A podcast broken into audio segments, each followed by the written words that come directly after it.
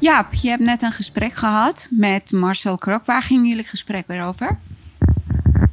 Uh, we hebben het eigenlijk gehad over het stikstofdebat in Nederland. En uh, ik heb daar zelf heel veel wetenschappelijk werk aan verzet. En we zijn eigenlijk de diepte ingegaan over hoe, de, hoe het vraagstuk in elkaar zit. En hoe we daar tegenaan moeten kijken, vooral vanuit de wetenschap. We hebben de politiek een beetje links laten liggen. Maar vooral vanuit de, de inhoud gekeken naar hoe moeten we dit vraagstuk, vraagstuk duiden. En hoe moeten we daar uh, mee omgaan. En kan jij het gewoon echt in Jip en Janneke taal uh, kort vertellen? Wat is een stikstofprobleem? Of bestaat er überhaupt een stikstofprobleem? Uh, of dat in één of twee woorden uit te leggen is, dat weet ik niet. Um, ja, um, niet alles is makkelijk in het leven. En het stikstofvraagstuk is ook niet simpel. Kort gezegd gaat het erop, komt het erop neer dat aan de ene kant er een model bestaat die iets zegt over hoeveel stikstof neerdwarrelt in Nederland op natuurgebieden. En aan de andere kant zijn er normen gesteld voor die natuurgebieden. Die bepaalde waarden hebben, die, of, of de waarden niet hebben die men denkt dat ze hebben. En die twee, dus het model en die normen, die maken dat wij in feite verzeild zijn geraakt in het stikstofprobleem zoals we dat nu kennen. En we hebben expliciet gehad over waar komen die normen vandaan? Hoe zitten die in elkaar? En hoe moet ik dat model verstaan? Want iedereen zegt ja, modellen, daar hebben we niks aan. Nee, modellen hebben we als academici heel veel aan. Alleen de vraag is hoe kun je een model inzetten in het beleid wat we nu voeren. Dus we hebben het vooral daarover gehad. Ja, weet je, modellen zijn sowieso, zelfs als je in de mode kijkt, modellen zijn altijd te mager. Dus modellen die ook door de overheid worden naar ons gepresenteerd, vind ik ze te mager en niet volledig. Dat is mijn conclusie. Dus alles wat de naam model heeft, heeft vraagt bij mij, komt bij mij gewoon vraagteken naar boven. Ja, dat snap ik. Um, alleen we kunnen niet zonder modellen. En of we niet zonder modellen de mode kunnen. Nou, ik heb het even als, als wetenschapper. Ik heb wel een beetje verstand van mode. Uh, dankzij mijn kinderen. Maar um, we hebben het nu over het model um, uh, Arius, zoals het zo mooi heet. Nee, in de wetenschap kunnen we niet zonder modellen. Daar moeten we het mee doen. Het probleem zit hem vooral op het vlak van... kunnen we het model gebruiken zoals het nu gebruikt wordt? Ja. Dat er een model bestaat is geen bezwaar. Dat er een model allerlei onzekerheden uh, genereert is ook geen bezwaar. Wat doen we ermee?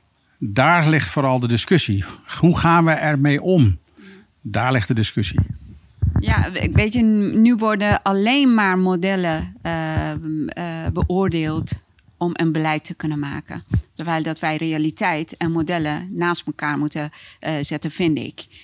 Om een logische verklaring te kunnen maken, geven en een aanpak, plan van aanpak kunnen maken? Of zie ik het niet goed?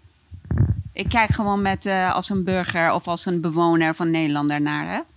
Ik, ik begrijp je punt. Um, modellen doen eigenlijk de werkelijkheid na. En een model moet altijd uh, gevalideerd worden aan de werkelijkheid niks bijzonders. Dat doen we in de wetenschap al tientallen jaren. Dat is op zich niet bijzonder. Aan de ene kant kun je iets zeggen over die validatie. Hoe goed is die? Hoe slecht is die? Of is het middelmatig? Of is het heel erg goed? En aan de andere kant, dat is zeg maar het technische deel, zullen we maar even zeggen. Aan de andere kant ligt het vraagstuk: hoe gebruiken we die modellen? Dat een academicus een model gebruikt om iets, iets te zeggen over de werkelijkheid, daar komt van alles en nog wat bij kijken. Dat is geen probleem. Maar hoe gebruiken we het in het beleid, in het bestuur in Nederland? Um, als het gaat over uh, boeren, over natuurgebieden, over verkeer, over industrie. Dat is een heel ander soort vraag. En daar moeten we het eigenlijk voornamelijk over hebben. Hoe kunnen we dat model, wel of niet, gebruiken zoals we het nu gebruiken? Daar gaat het vooral om. Maar dat de wetenschap modellen gebruikt, daar is geen enkel probleem mee. Modellen zijn ook een beetje uh, voorspellen van de toekomst. Hoe kan je je toekomst baseren op iets die nog niet gebeurd is? En je moet fantaseren eigenlijk op basis van wetenschap of van wat je. Dus dat is voor mij niet een geloofwaardige aanpak om alles daarop uh, uh, baseren en, en um, daar met behulp van een model een plan van aanpak maken en uitvoeren die hele land uh, moet gaan redden of vernietigen. Het is een soort uh, waarzegsterverhaal, toch?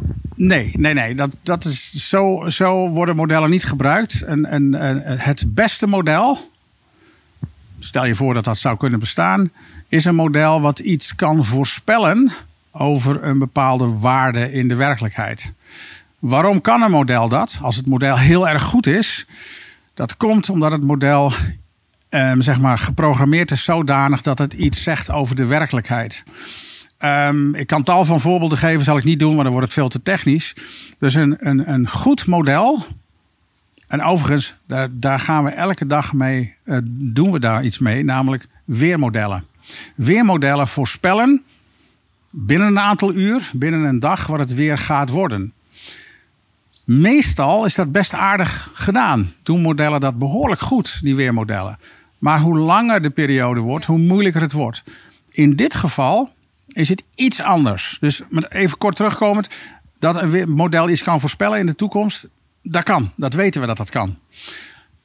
Een weermodel is niet hetzelfde model als, als het uh, RS-model. Dat is een ander soortig model.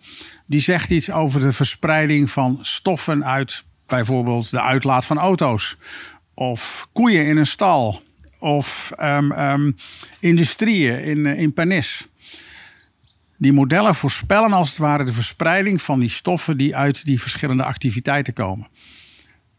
En een model kan er heel goed in zijn. Die kan heel goed voorspellen van als ik nu mijn auto start, komen de stoffen die uit die uitlaat komen over zoveel uur ergens neerdwarrelen. Sommige modellen kunnen dat heel goed, andere kunnen dat minder goed. Daar gaat de vraag dus om. Het gaat er niet om hoe ziet over tien jaar uh, uh, de stikstofdepositie eruit. Dat is helemaal niet de discussie. De discussie is, we hebben al die activiteiten in Nederland. Daar komt allemaal stikstof bij vrij. Hoe goed is het model in het voorspellen van waar al die stikstof dan neerkomt in Europa, in Nederland, op verschillende habitats, dus uh, natuur, pardon, in Nederland? Is stikstof echt een probleem? Dat is een verkeerde vraag stellen. Is stikstof echt een probleem? Corrigeer mij. um, stikstof doet iets met, um, uh, met planten. Dat weten boeren heel erg goed, want die gebruiken stikstof om planten te laten groeien. Daar is geen discussie over. Waar de discussie ligt is van hoeveel stikstof wordt schadelijk voor de natuur die we hebben in Nederland. Dat is de vraag. Dat nogmaals, dat stikstof iets doet met planten en in afgeleide zin ook met dieren. Daar is geen discussie over. De vraag is, waar leggen we de grens? Wat willen we accepteren? Wat willen we niet meer accepteren? En stel je voor dat je zegt van nou, voorbij dit punt wil ik het niet accepteren dat stikstof iets doet met de natuur. Dan moet je ook vertellen van oké, laten we dat afspreken met elkaar tot hier en niet verder. Wat kost ons dat? Want er moet altijd geld bij. Dat is niet erg.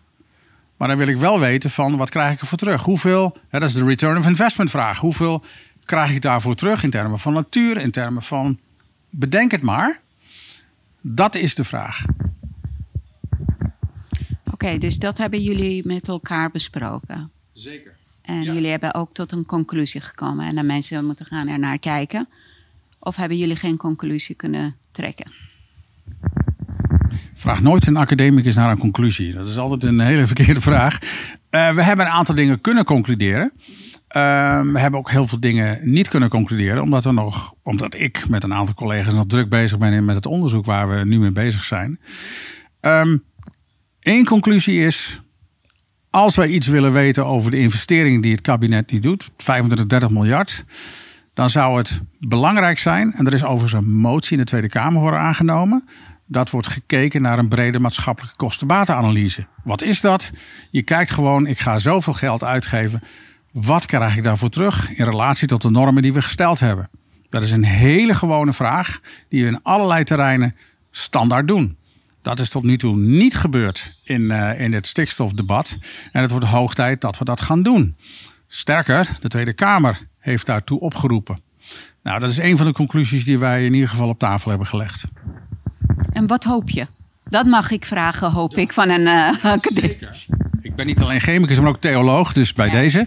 De hoop, uh, dat is een belangrijk theologisch onderwerp. Uh, wat ik hoop is dat A, die brede maatschappelijke kostenbaatanalyse gaat komen.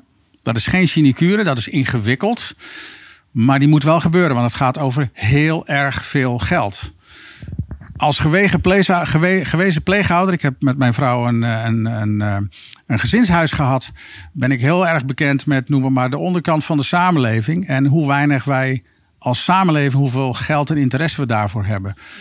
Ik zie dat er nu 25, 30 miljard moet uitgegeven worden voor natuur. Um, dan begint het bij mij te kriebelen. Van, wij besteden al zoveel geld aan iets waar wij nog steeds niet weten wat dat op gaat leveren.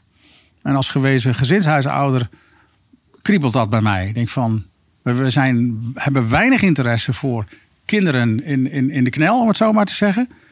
Maar we geven bakken met geld uit. Althans, dat willen we gaan doen volgens het kabinet.